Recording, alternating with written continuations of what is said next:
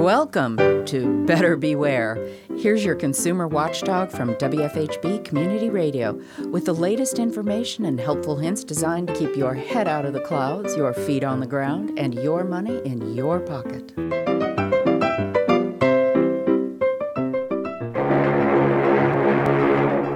Well, Election Day is bearing down on us like one of those icebergs calving off Greenland. If you want to avoid that sinking feeling when they start counting votes, listen up. The election fraudsters are already at work. Political parties make phone calls, lots of them, before any election.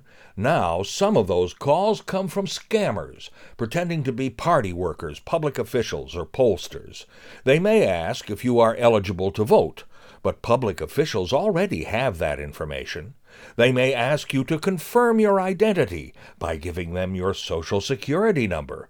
But if they do, you are definitely talking to a crook, and you may reply in any language you like. Have fun.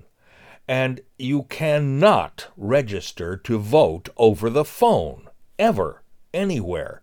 If some caller says you can, tell them where they get off.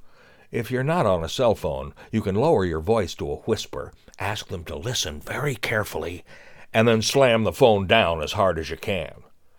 Some nasty partisans are even calling people from their opposition and telling them they can vote over the phone, which is never possible, trying to make people think they've voted already and skip the real process.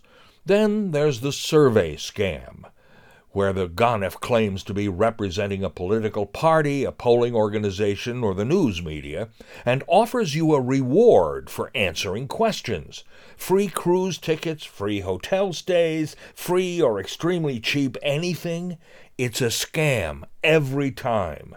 There have even been reports of people canvassing a neighborhood and trying to pull stuff like this in person. If they come to my front door, I'm going to use my cell phone and take their picture, then go out and take pictures of their vehicle while calling the cops.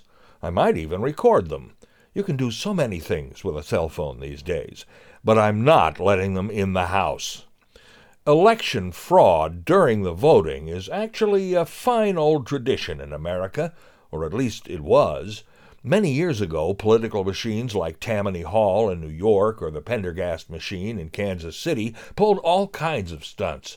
They bought votes with drinks of whiskey, encouraged drunks to vote over and over under different names, stuffed ballot boxes with votes from dead people it was called the tombstone vote and threatened opposition voters with violence, arrests, or lawsuits. But that stopped long ago. Between 2000 and 2012, billions of votes were cast in America, but investigative reporters at News 21 discovered only 491 cases of verified voter fraud. More on this subject next time. For now, watch out for pre election fraudsters, and if they hit on you, blow the whistle on them. I'm Richard Fish for WFHB News and Public Affairs. Better Beware comes to you from WFHB Bloomington, Indiana. Find all our episodes at WFHB.org. If you can help put the kibosh on a con, email beware at WFHB.org. Remember, swindlers never give a sucker an even break.